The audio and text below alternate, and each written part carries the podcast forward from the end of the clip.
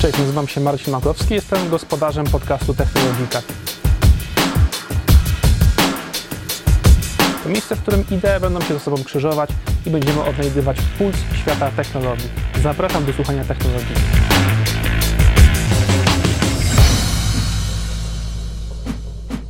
Cześć, witajcie w kolejnym odcinku podcastu Technologika. Dzisiaj moim i waszym gościem jest Robert Socha, dziennikarz, konsultant, prawnik, niedawno założył własną firmę e, działającą w branży mm, konsultacyjnej, ale również jest dziennikarzem, który ma bardzo duże doświadczenie e, w prowadzeniu materiałów śledczych w superwizjerze TVN24, autor dwóch książek, e, człowiek, który zajmował się mediami od strony technologicznej w Google absolwent Uniwersytetu Harvarda, stypendysta e, oraz absolwent e, Leadership Academy for Poland. Witaj serdecznie, Robercie, w Technologice. Dzień dobry, bardzo mi miło, dziękuję za zaproszenie. Chciałbym z Tobą porozmawiać o tym, o czym się znasz najlepiej i czujesz się jak ryba w wodzie, czyli o styku dziennikarstwa, mediów, technologii, no i wszystkich narzędzi, które wykorzystujemy, aby ułatwić sobie pracę chociażby e, jeżeli chodzi o, no na przykład dziennikarstwo śledcze, o biały wywiad. E, to, czego nauczyłeś się pracując w latach 2021-2023 w Google jako główny szkoleniowiec dla mediów i dziennikarzy w Europie Środkowo-Wschodniej, e, to chyba umiejętność, która podnosi twoje dziennikarstwo na jeszcze wyższy poziom, czyli to, co jest dzisiaj często takim, taką piętą achillesową polskich mediów, a mianowicie jak wykorzystać technologię, aby nam służyła, a nie aby była obciążeniem. Czy dzisiaj widzisz y, swoje dziennikarstwo i swoją pracę jako konsultanta medialnego już jako robienie tej, tej, tej, tej roboty na jakimś takim wyższym poziomie? Technologia może ją podnieść na poziom, y, który nie jest standardem w polskich mediach? Technologia może i pomagać i przeszkadzać, i to oczywiście zależy od nas, bo to my musimy być świadomi tego, dokąd zmierzamy i co chcemy osiągnąć. Bo technologia sama w sobie nie rozwiąże naszych problemów, e, o ile nie będziemy wiedzieć, dokąd zmierzamy. E, I na etapie dziennikarskim zawsze byłem zwolennikiem takiej metody, aby łączyć te kompetencje technologiczne z kompetencjami tradycyjnymi dziennikarskimi, czy też e, tak zwanym shoe-leather reporting, czyli z jednej strony umiejętne łączenie e, technik na przykład związanych z zaawansowanym wyszukiwaniem czy białym wywiadem, z pracą z, du z dużą ilością danych, a z drugiej strony kompetencje ludzkie, e, takie jak krytyczne myślenie po prostu. I dopiero wtedy, gdy te dwie kompetencje się spotykają i potrafimy e, je łączyć, to osiągamy e, świetne efekty na przykład na poziomie śledztw dziennikarskich. Jeśli chodzi o technologię, to takim aspektem czy obszarem, który zawsze mnie interesował, było dziennikarstwo danych, które wiąże się z tym, że w naszym otoczeniu, czy w cyfrowym świecie, e, w związku z rozwojem technologii, w związku z rozwojem cywilizacji, coraz więcej danych krąży wokół nas. I często dziennikarze są tym przerażeni albo nie chcą tego dotykać, bo jest taka kalka, niektórzy mówią, że są humanistami i nie chcą, chcą unikać Excela. E, tymczasem te dane, jakąkolwiek by miały formę, to są po prostu informacje i my jako dziennikarze powinniśmy umieć przetwarzać te informacje. Dane to są również ludzkie historie i ludzkie emocje, bo zawsze za tymi danymi kryją się określone ludzkie historie. Stąd dane na potrzeby dziennikarskie są, e, są fantastyczne, tylko nie jesteśmy w stanie już takich ilości danych przetwarzać e, offline'owo, czytając na przykład wydruki, tylko musimy korzystać z określonych narzędzi, które pozwalają nam przyspieszać pracę e, i to mogą być narzędzia oparte o sztuczną inteligencję, jak na przykład jest taki jeden z programów e, Google News Lab e, Pinpoint, który pozwala analizować duże ilości danych, czy chociażby ChatGPT, który też jest kapitalny na poziomie researchu dziennikarskiego. Tutaj trudno ocenić, czy to jest zagrożenie, czy szansa dla dziennikarstwa. W pewnych obszarach to jest, to jest zagrożenie, a w pewnych obszarach to jest szansa. Ja to widzę przede wszystkim jako szansę e, i zawsze tak patrzyłem na technologię, ale zawsze też mam z tyłu głowy to, że technologia sama w sobie nie rozwiąże naszych problemów, czy naszych dziennikarskich problemów, jakkolwiek wspaniała by nie była. I przyznam się, że kiedyś, lata temu, bardziej różowo patrzyłem na technologię. Właściwie byłem takim entuzjastą technologii.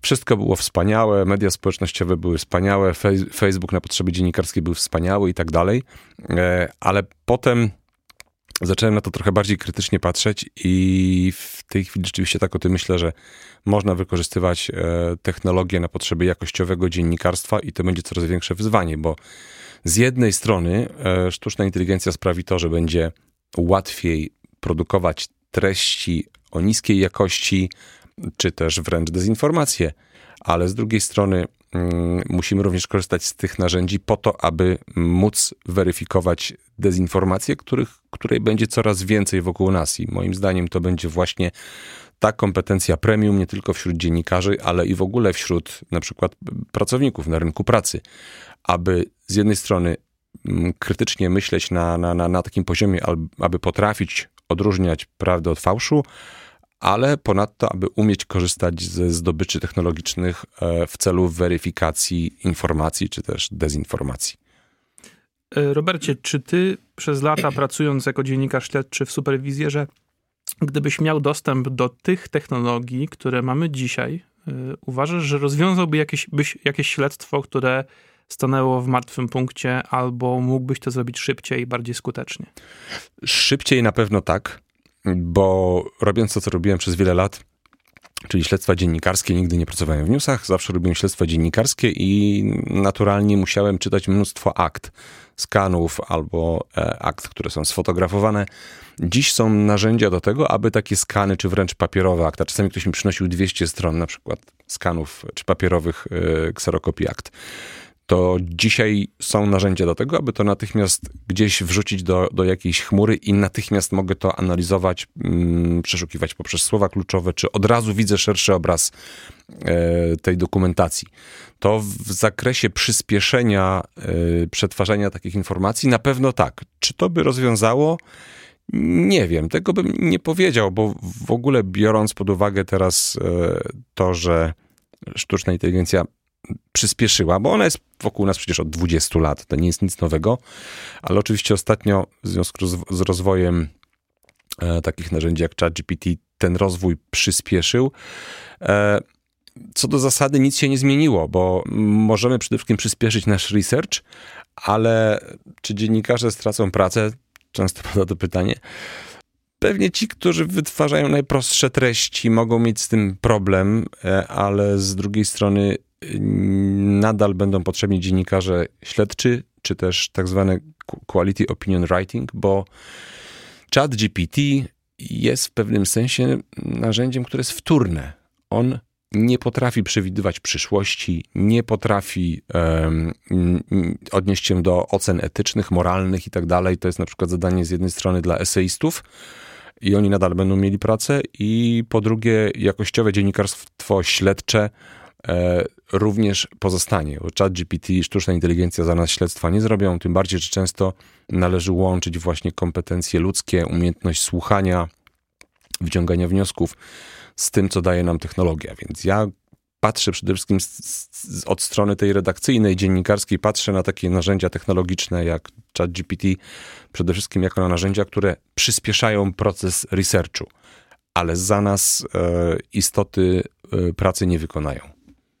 A jeżeli chodzi o prawo, mm, bo przecież jesteś z wykształcenia prawnikiem, czy uważasz, że generatywna sztuczna inteligencja to będzie odpowiedź na pisanie żmudnych pozwów albo przeszukiwanie akt, tak jak już powiedziałeś, ale może trochę innym kontekście niż robią to dziennikarze, albo po prostu w kontekście syntezowania, syntetyzowania informacji i bardzo dużych ich wolumenów. Czy obserwujesz w tej branży jakieś takie podekscytowanie, że oto ciężar wiesz, takiego bycia skrybą e, zostaje przeniesiony na barki algorytmów. E, nie jestem praktykiem prawnikiem, jestem tylko z wykształcenia prawnikiem, więc coś tam z boku widzę, obserwuję, ale to, co mogę powiedzieć, to ja trochę też patrzę na pracę prawnika jako na pracę jednak researchera na pewnym etapie, bo prawnik przygotowując się do jakiejś sprawy, jakiejkolwiek, czy do nawet negocjacji, e, musi wykonać jakiś research. I to może być zarówno research e, prawniczy w zakresie poszukiwania określonych e, orzeczeń, przepisów i tak dalej, ale czasami musi sprawdzić jakieś przepisy zagraniczne, albo musi spojrzeć na przykład do baz przedsiębiorców gdzieś za granicą, więc w tym zakresie pewnie tego typu narzędzia będą spra sprawę ułatwiać. E, ale wczoraj, pamiętam, czytałem artykuł w New York Timesie, e, przeciekawa historia. Mianowicie mm, jeden z pasażerów którejś z amerykańskich linii lotniczych e, został uderzony w kolano przez wózek z jedzeniem. No i pozwał linie lotnicze i prawnicy tego pana, czy jeden z prawników wykonał tak zwany legal research przy pomocy czata GPT. Chat GPT napisał 10 stron dokumentu, czy odpowiedzi, 10 stron dokumentu pozwu i tam przytoczył mnóstwo podobnych orzeczeń, e, które były w podobnych sprawach. Problem polegał na tym, że ani sędzia, ani strona przeciwna nie, potrafiły, nie potrafili odnaleźć takich orzeczeń, nie, nie istniały takie orzeczenia. No i wtedy się okazało, ten prawnik się przyznał, że rzeczywiście wykonał swój legal research, e, prawnik z 30-letnim doświadczeniem, e, korzystając z czata GPT, chat GPT mu podał, czy wylistował mm, podobne sprawy, orzeczenia, jaki sąd, jakie imię, nazwisko i tak dalej. Prawnik, co więcej, jak tam było napisane, aby się upewnić, czy rzeczywiście to jest prawda, zapytał czata GPT, czy na pewno to są prawdziwe orzeczenia. Chat GPT powiedział, tak, to są prawdziwe orzeczenia mm, z bardzo wiarygodnych źródeł pochodzące. I się okazało, że niestety e, kłamał, czy też miał tak zwane halucynacje, więc to jest najlepszy przykład e, co do tego, że e, prawnicy też mogą wykonywać research korzystając z tego typu narzędzi, ale trzeba krytycznie do tego podejść i oczywiście sprawdzić w bardziej wiarygodnych źródłach, czy rzeczywiście istnieją takie orzeczenia, czy możemy na ich podstawie zbudować e, jakieś pismo procesowe. Nie przerażacie to jako dziennikarze, że wchodzimy w taki obszar. Mm, ja przeczytałem ostatnio takie właśnie stwierdzenie, bardzo mi się ono podoba. Już nie postprawda, ale post rzeczywistości, że właściwie można generować obrazy, głos ale można generować fakty do poziomu, który no nie jest już tylko memem ani żartobliwą anegdotą, ale w przestrzeni prawnej czy medycznej może kosztować kogoś karierę, zdrowie. Czy to jest tak, że myślisz sobie, że wkraczamy w jakąś taką nieznaną ziemię, która jest pełna, jak to na mapach średniowiecznych, gdy nie było wiadomo, co tam narysować, to że tutaj są smoki, nie? Czy może to jest tak, jak właśnie z każdym narzędziem, o, wiesz, nożem ukroimy chleb i dźgniemy kogoś pod żebra. Jesteś bardziej tutaj optymistą czy pesymistą w tym, tego świata mediów i nowych technologii? Y, I optymistą, i pesymistą, bo to. A, symetrystą zależy, jesteś. Symetrystą, tak. tak. Zależy o którym obszarze mówimy, bo z jednej strony um, zgadzam się z tym, że będzie coraz więcej treści, które będą fałszywe, nieprawdziwe, tego typu treści będzie coraz łatwiej e, wytwarzać, one już są wokół nas, ale z drugiej strony myślę, że to jest właśnie to wyzwanie i to będzie ta umiejętność premium, która być może nawet kiedyś będzie dobrze wyceniana e, w jakiejś walucie, czyli umiejętność... W dokcoinach. W dokcoina na, na przykład, mhm. czyli umiejętność krytycznego podchodzenia do informacji i umiejętność analizowania tych informacji z wykorzystaniem sztucznej inteligencji. Mm, nie dalej jak wczoraj właśnie czytałem, w jaki sposób można hakować e, Google przy, przy użyciu czata GPT. E, czyli w jaki sposób e, można czata GPT zapytać o wsparcie czy pomoc w konstruowaniu bardziej złożonych zapytań w wyszukiwarce Google z użyciem operatorów wyszukiwania, aby dokładnie znajdować to, czego szukamy. Poza tym już to się wydarza, że y, ludzie piszą eseje z wykorzystaniem czata GPT. Wczoraj też rozmawiałem z człowiekiem, który ocenia pracę w jednym z konkursów i dokładnie to, to, mi powiedział, mówi, że wiesz, te prace, tam są takie błędy oczywiste, że, że, że mam podejrzenia, że chyba ludzie się wspierali e, czatem GPT. Na co ja mówię, że to można, można w pewien sposób uprawdopodobnić, bo rzeczywiście, jeśli ja nie zrobiłem tego ćwiczenia, ale myślę, że to jest absolutnie realne, bo, bo, bo jeśli jakiś esej był, był wygenerowany przy pomocy czata GPT, to jeśli ja mm, zadam temu narzędziu podobne zadanie, aby również napisał mi podobny esej, to oczywiście ten esej będzie różny, ale z ogromnym prawdopodobieństwem pojawią się, czy powtórzą się określone zwroty, frazy, Nie będzie to stuprocentowy dowód, ale będzie to hipoteza wskazująca na to, że ten poprzedni esej, prawdopodobnie też został napisany z wykorzystaniem tego typu narzędzia. Ale z drugiej strony pewnie to narzędzie będzie coraz lepsze i tak jak zawsze to będzie trochę taki, trochę zabawa w, w policjantów i złodziei. Te narzędzia w zakresie weryfikacji informacji też pewnie będą e, coraz lepsze, więc w tym zakresie myślę, że będziemy świadkami z jednej strony ogromnej ilości treści, które będą fałszywe, nieprawdziwe, będą półprawdami, ale z drugiej strony będziemy również świadkami tego, że otworzy się jakaś przestrzeń dla, dla, dla takich researcherów premium, którzy będą w stanie z tych narzędzi korzystać i pokazywać, gdzie jest prawda, gdzie jest fałsz. Ale generalnie, jeśli będą te dwa światy rzeczywiście tak funkcjonować, to, to gdzieś się pojawi problem, bo to będzie jakieś duże pęknięcie i wielu z nas będzie żyło po prostu w alternatywnych rzeczywistościach. Już to właściwie jest, to już się dzieje w naszych bańkach internetowych żyjemy, ale pewnie sztuczna inteligencja jeszcze bardziej to pogłębi. Chciałbym wejść w taką przestrzeń, która łączy media i nowoczesne technologie, o której ty też często mówisz. Yy, no i znasz te narzędzia, czyli biały wywiad, tak zwany OSINT Open Source Intelligence, czyli rzecz, która weszła pod strzechy w momencie wybuchu wojny w Ukrainie. Masa ekspertów, analiz, niesamowitych jakichś interpretacji zdjęć satelitarnych, y, danych geolokalizacyjnych. Nagle się okazuje, że dziennikarze New York Timesa potrafią zidentyfikować poszczególnych żołnierzy, mm, którzy dokonywali masakr na ludności cywilnej w Buczy, albo mm, analitycy takich serwisów jak Bellingcat potrafią znaleźć y, dowody zbrodni w Afryce, ludobójstwa na podstawie na przykład topografii jakichś gór, które pojawiają się w jednym kadrze y, takiego wideo.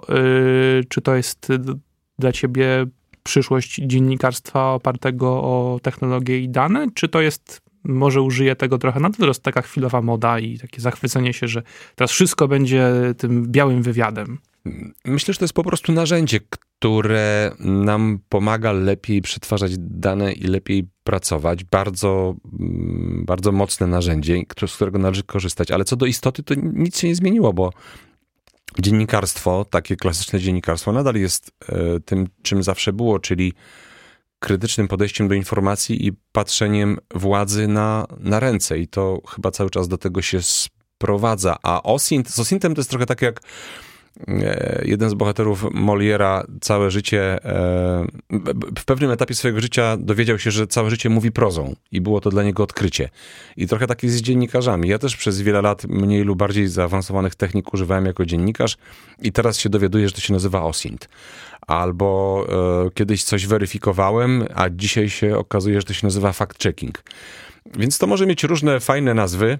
Ty boomerem jesteś po prostu, dobra, ale, tego, no, no pewnie, pewnie tak, nawet, nawet wczoraj przeczytałem, że chyba tak, bo, bo, bo ja na przykład bardzo lubię konsumować media poprzez newslettery. Jestem zapisany na wiele newsletterów, które gdzieś tam wpadają do mojej skrzynki odbiorczej i poprzez te linki z newsletterów wchodzę na określone publikacje, które subskrybuję określone artykuły. Okazuje się, że jest to domena raczej starszych odbiorców mediów. Więc pewnie jestem, mm, pewnie jestem e, boomerem. Ale wracając jeszcze do tych kwestii OSINT-u, czy nawet mhm. fact-checkingu. Mm, oczywiście fact-checking jest ważny, potrzebny i tak dalej, ale nagle kilka lat temu fact-checking stał się cool. Ten termin został odkryty, w, działa też jako pewien termin marketingowy, ale dziennikarstwo tak naprawdę to jest fact-checking. Zawsze się do tego sprowadzało, że dziennikarz weryfikuje informacje, sprawdza, co jest prawdą, co jest nieprawdą. Więc fact-checking sam w sobie to jest też jedna z umiejętności dziennikarskich i każdy dziennikarz właściwie po, powinien umieć fact-checkingować. Wiąże się to tylko z tym, że to są może trochę bardziej mm, zaawansowane narzędzia, czy tak samo z OSINTem, bo z jednej strony mówimy OSINT, biały wywiad, e, co to, co to za, za, za, za tajne narzędzia, ale z drugiej strony jest często tak, że to są czasami relatywnie proste narzędzia. Oczywiście są i zaawansowane, ale czasami przy pomocy relatywnie prostych narzędzi można osiągać znakomite efekty. No dobrze, jakieś przykłady może? No na przykład banalne narzędzie, którym jest Google Alerts. E, jeśli pewne aspekty cię interesują, jakaś osoba cię interesuje, firma, e, spółka, mm, biznesmen, i ja już kilka razy na to wpadłem. Ja jestem ogromnym fanem Google Alerts, czyli najtańsze, najprostsze narzędzie do monitoringu internetu. E, ustawiam sobie alerty na hasła, które mnie interesują e, i coś mi tam wpada do skrzynki. Czasami to jest nieistotne, ale czasami wpadnie coś, co jest e, złotem i tak kilka razy mi również się zdarzyło, że nagle dosta dostaję alert e, do publikacji, która, której nigdy bym nie odnalazł bez w innym języku, którego nie znam, ale korzystając z opcji automatycznych tłumaczeń mogę sobie ten artykuł przetłumaczyć. Więc banalna sprawa związana z monitoringiem internetu, czy chociażby inna sprawa związana z technikami zaawansowanego wyszukiwania, ale z używaniem np. operatorów wyszukiwania, czy zaawansowanych ustawień wyszukiwarki. Okazuje się, że mogę zrobić research w dowolnym kraju świata, w dowolnym języku, którego nawet nie znam, korzystając z automatycznych tłumaczeń. Mogę zajrzeć do dowolnej bazy mm, przedsiębiorców w dowolnym kraju, czy też do rejestru nieruchomości w kraju, którego nie znam e, i w języku, którego nie znam. Wystarczy korzystać z opcji automatycznych tłumaczeń i zaawansowanych ustawień wyszukiwarki, albo właśnie z, z operatorów wyszukiwania. No i to są takie nagle banalne rzeczy, albo całkiem niedawno kolega adwokat mnie zapytał, e, który prowadzi sprawę cywilną w sądzie, spór o nieruchomości. Sąsiad sąsiadowi coś tam wybudował, czy nawiózł na sąsiedniej działce przez lata i on do mnie przyszedł, ponieważ pamiętał, że coś tam z tym Google miałem wspólnego. Gdzie i w jaki sposób można sprawdzić na zdjęciach satelitarnych, e, jak jakiś teren zmieniał się na przestrzeni lat? A, to wiem. E, I nawet mi powiedział, e, że mi zapłaci i tak dalej. Ja mu powiedziałem, że to jest otwarte narzędzie dla każdego dostępne. Ale wiesz co, no biznesów nie umiesz robić. No tak, oczywiście są. Ja to akurat kolega był, któremu chciałem pomóc, a nie chciałem nadużywać jego dobroci. E, oczywiście, że są narzędzia, które są płatne, o wiele bardziej wysublimowane, ale czasami y, korzystanie z tych prostych, bezpłatnych narzędzi, które są w zasięgu ręki, ogromnie dużo nam daje. I często mm, mm szkoląc nawet dziennikarzy w Europie Środkowo-Wschodniej, e, byłem pytany przez dziennikarzy, no okej, okay, okej, okay, tu pokazałeś takie rzeczy, ale czy macie coś takiego bardziej zaawansowanego? Ale poczekaj, bo nie powiedziałeś, jak to zrobiłeś. E, Google Earth Pro. To I jest... tam masz taką zakładkę, żeby się w czasie cofnąć. Tak, żeby się cofnąć w czasie i tam widzicie zmiany terenu na przestrzeni jakiegoś tam czasu. I co więcej, te zdjęcia można nawet zapisać w wysokiej rozdzielczości jako JPEGi, nie trzeba robić um, print screenów naj, najprostsze, najprostsze narzędzie, ale jest też wiele innych map, bo, bo mapy to nie tylko Google Maps. Tutaj Bellingcat też by miał wiele do powiedzenia, bo, bo, bo, są i mapy rosyjskie, i mapy chińskie, i to są też mapy, które są dla każdego dostępne open source. Oczywiście, że e, Google, zwłaszcza w naszym regionie świata, jest najpopularniejszym narzędziem do przeszukiwania internetu, także map, ale są również inne mapy na świecie i też warto mieć tego świadomość. Podobnie jak z wyszukiwarkami. Mamy w, u nas oczywiście najbardziej popularną wyszukiwarką jest wyszukiwarka Google, ale Bing e, należący do Microsoftu też bardzo dobrze sobie radzi, e, na przykład jeśli chodzi o wyszukiwanie grafiki. I on zawsze pokaże nam coś innego, bo, bo jest to inny algorytm, więc warto mieć świadomość tego, że są również na świecie inne wyszukiwarki poza tą najpopularniejszą, czyli wyszukiwarką Google.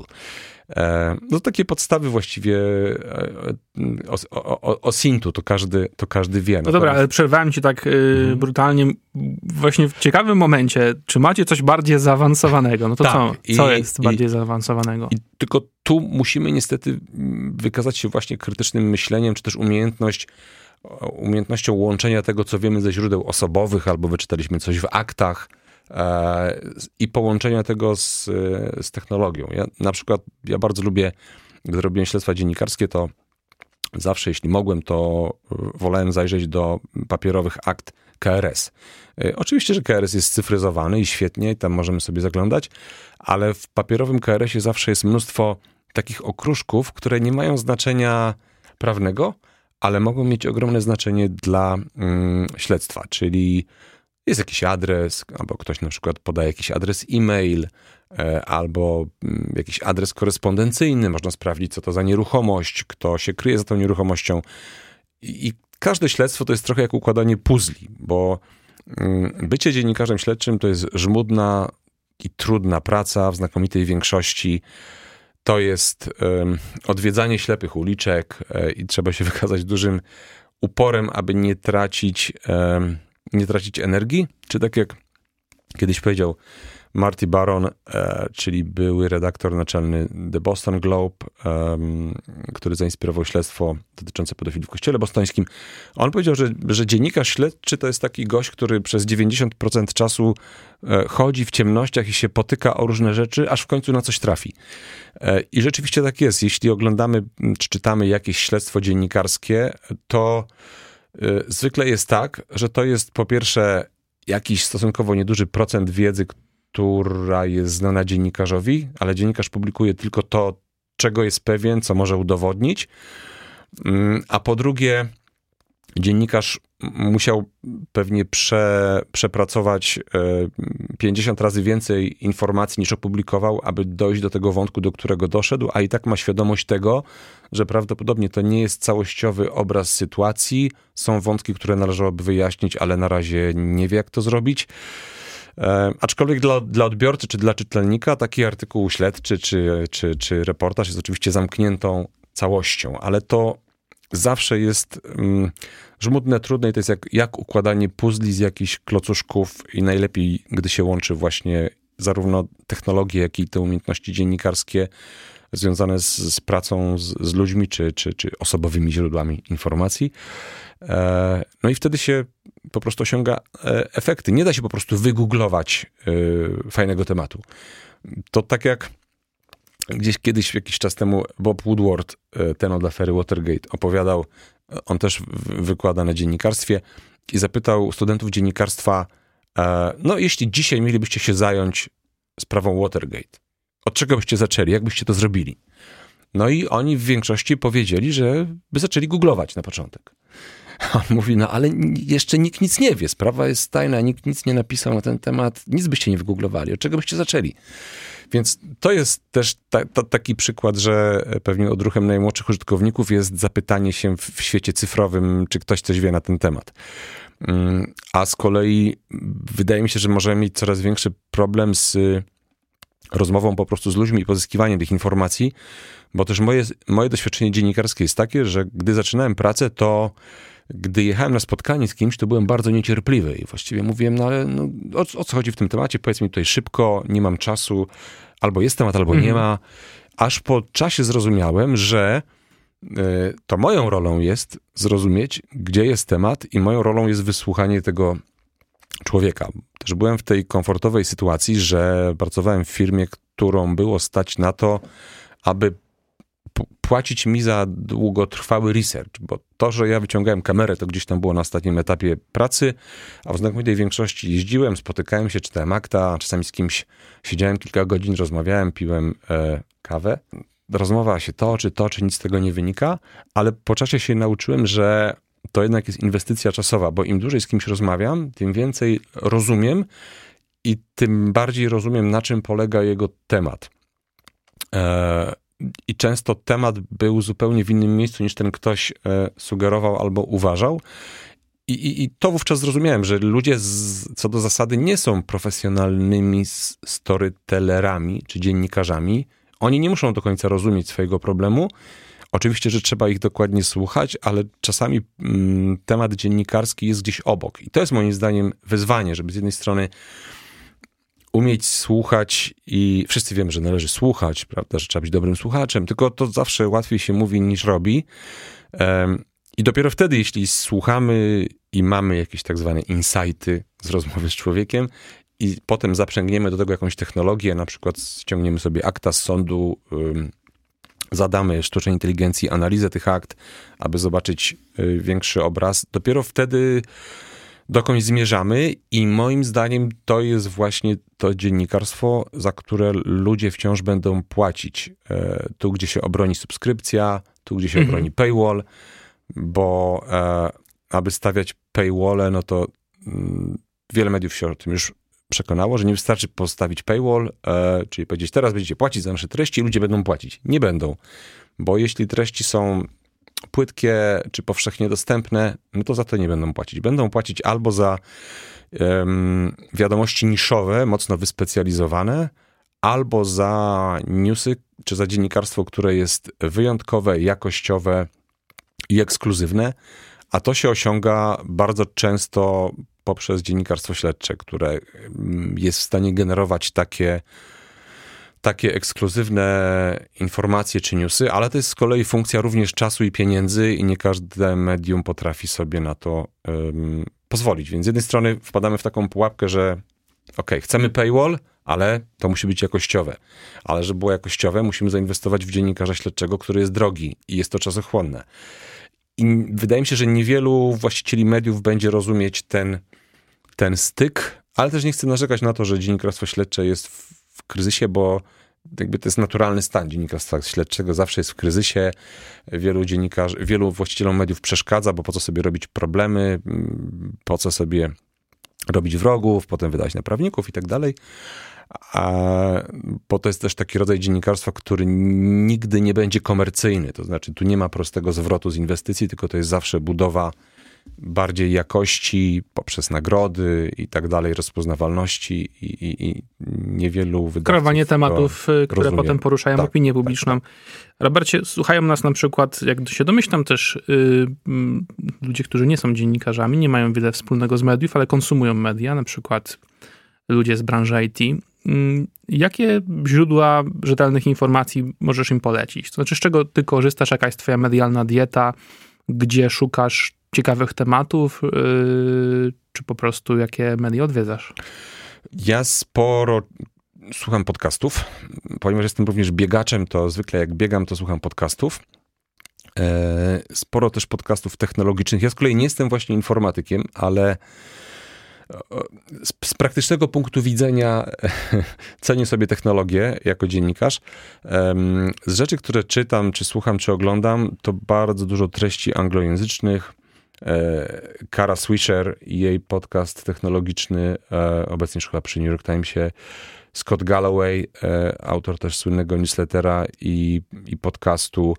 Subskrybuję też takie, czy mam, jestem zapisany na, na, na e-mailowe powiadomienia czy newslettery ze strony MIT Technology Review na przykład, czy jakieś newslettery technologiczne z New York Timesa. Stąd czerpię informacje.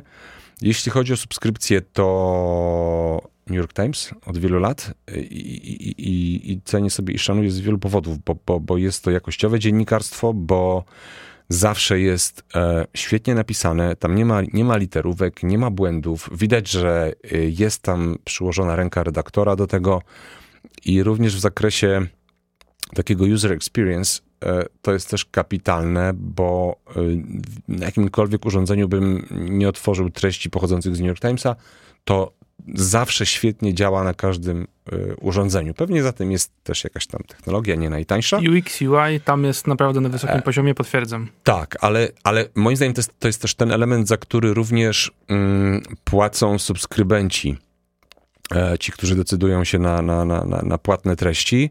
E, z jednej strony to musi być jakościowe dziennikarstwo, a z drugiej strony ten, e, ten user experience musi też być bardzo dobry, bo też mam, jestem subskrybentem jednego z czołowych polskich mediów.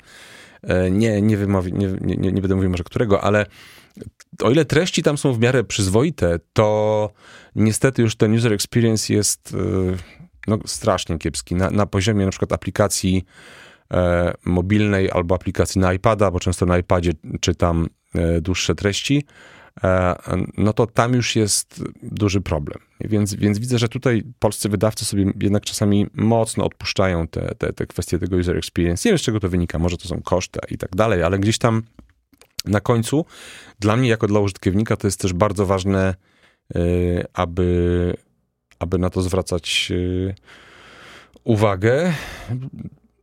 Bardzo mało telewizji oglądam, mimo że, mimo że 20 lat w telewizji prawie spędziłem.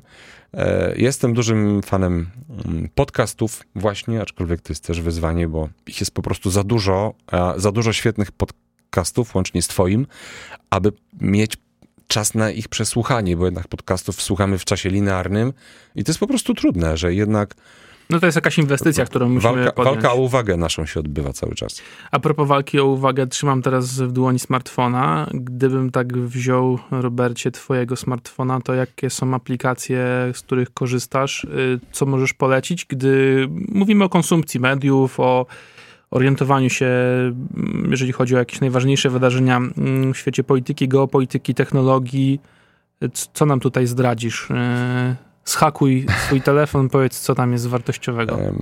No to ja chyba jestem małym, tak, znaczy mało, mało ciekawym chyba użytkownikiem, bo um, jeśli chodzi tutaj o mój katalog z aplikacjami medialnymi, to jest y, New York Times, CNN, BBC, Puls Biznesu, Wyborcza, TOK FM, Radio Nowy Świat, e, NPR amerykański e, i najnowsza aplikacja New York Times Audio e, dla subskrybentów New York Timesa, która w jednym miejscu gromadzi wszystkie, całą ofertę audio New York Timesa, na czele z, też z moim, moim ulubionym podcastem The Daily z New York Timesa. Natomiast jeśli chodzi o podcasty, które lubię i, czeń, i cenię, to jest na przykład właśnie The Daily z New York Timesa, The, The, The, The Intelligence z The Economist, um, Scott Galloway, The Prof. G-Pod, Axios Today to jest też taki um, e, newsletter o mediach, um, News Hour to jest z kolei z BBC takie codzienne podsumowanie podsumowanie dnia. On with Kara Swisher. To, to, to, to bardzo polecam. Z dziennikarką technologiczną, pewnie wielu z Was e, mm, znana. You Confidential to świetny podcast z Politico. E, e, również sobie cenię, niezbyt często on jest aktualizowany. Mm. I to tak z grubsza jest jeszcze kilka innych pomniejszych, ale to tak. E, Myślę, że na start to jest wystarczająco dużo. E, wiesz co, szukam takiej jeszcze konkluzji, bo dużo mówimy o mediach, o technologii. To jest oczywiście ten świat, w którym się znasz i poruszasz od kilkunastu lat bardzo biegle. Mm, ale musimy też poruszyć na koniec w naszej rozmowie ten wątek jednak istotnych zagrożeń, które przed nami. Trochę o nich mówiliśmy, ale dla mnie jakimś takim punktem który mnie skłonił do tej refleksji, było mm, przesłuchanie Sama Altmana, mm, założyciela, dyrektora generalnego OpenAI w kongresie. Zresztą takie niezwykłe przesłuchanie miało na miejsce w maju, y, na początku miesiąca, y, na, na wezwanie senackiej komisji, ale tam sam Altman był człowiekiem, który prosił o dodatkowe regulacje. Nie był dociskany do ściany, jak to zazwyczaj obserwowaliśmy w przypadku Marka Zuckerberga na przykład, czy różnych innych przedstawicieli big techów, ale to on przychodził i mówił do senatorów, e, uregulujcie nas. Czy ty, jako człowiek tych dwóch światów technologii i mediów, wierzy, że gdy Big Tech mówi uregulujcie nas, czy myślisz, że po prostu miał przewagę konkurencyjną, bo był nieregulowany, stworzył co miał stworzyć i teraz chce trochę tymi regulacjami ograniczyć konkurencję? Nie wierzę w szczerość big techów. Myślę, że to musi jednak wyjść no mimo wszystko jednak z jakiegoś poziomu politycznego, czyli tu ktoś musi pokazać leadership, aby, aby się zmierzyć z tą ogromną siłą i pieniędzmi, które stoją za big techami, e, bo przecież to jest również ogromny lobbying i tak dalej, więc odpowiadając krótko na twoje pytanie, nie wierzę w to. Czy należy uregulować? Tak, należy uregulować. W jaki sposób? Nie wiem, bo też jest taki kluczowy dylemat, jak wyważyć e, z jednej strony regulacje, ale z drugiej strony e, tak, aby nie zaszkodzić pewnemu rozwojowi technologicznemu, który czasami jest dla nas e, dobry, ale to, to, to, naprawdę gdzieś na końcu się sprowadza jednak do jakichś decyzji politycznych, podobnie jak na przykład to, czy i jak daleko sztuczną e, inteligencję można wykorzystywać do budowy autonomicznej broni, na przykład dronów, które same rozpoznają cele i same podejmują decyzję, kogo zabić. Przed nami ta dyskusja, czujemy jej ciężar e, etyczny, mm, bo przecież de facto ostatecznie to nie o technologię chodzi, ale o to, jak ona wpływa na ludzi, na media, na świat, w którym e, się poruszamy. Po tym świecie oprowadzał nas Robert Socha, dziennikarz śledczy, prawnik, konsultant, e, autor książek, dziennikarz superwizjera TVN, wcześniej stypendysta Uniwersytetu Harvarda, no i człowiek odpowiedzialny za szkolenia dziennikarzy w Google przez e, dwa lata. Dziękuję Ci, Robercie, serdecznie, że przyjąłeś zaproszenie Technologiki. Dziękuję bardzo za zaproszenie. A z Wami słyszę się za dwa tygodnie. Audycję poprowadził Marcin Makowski. Do usłyszenia.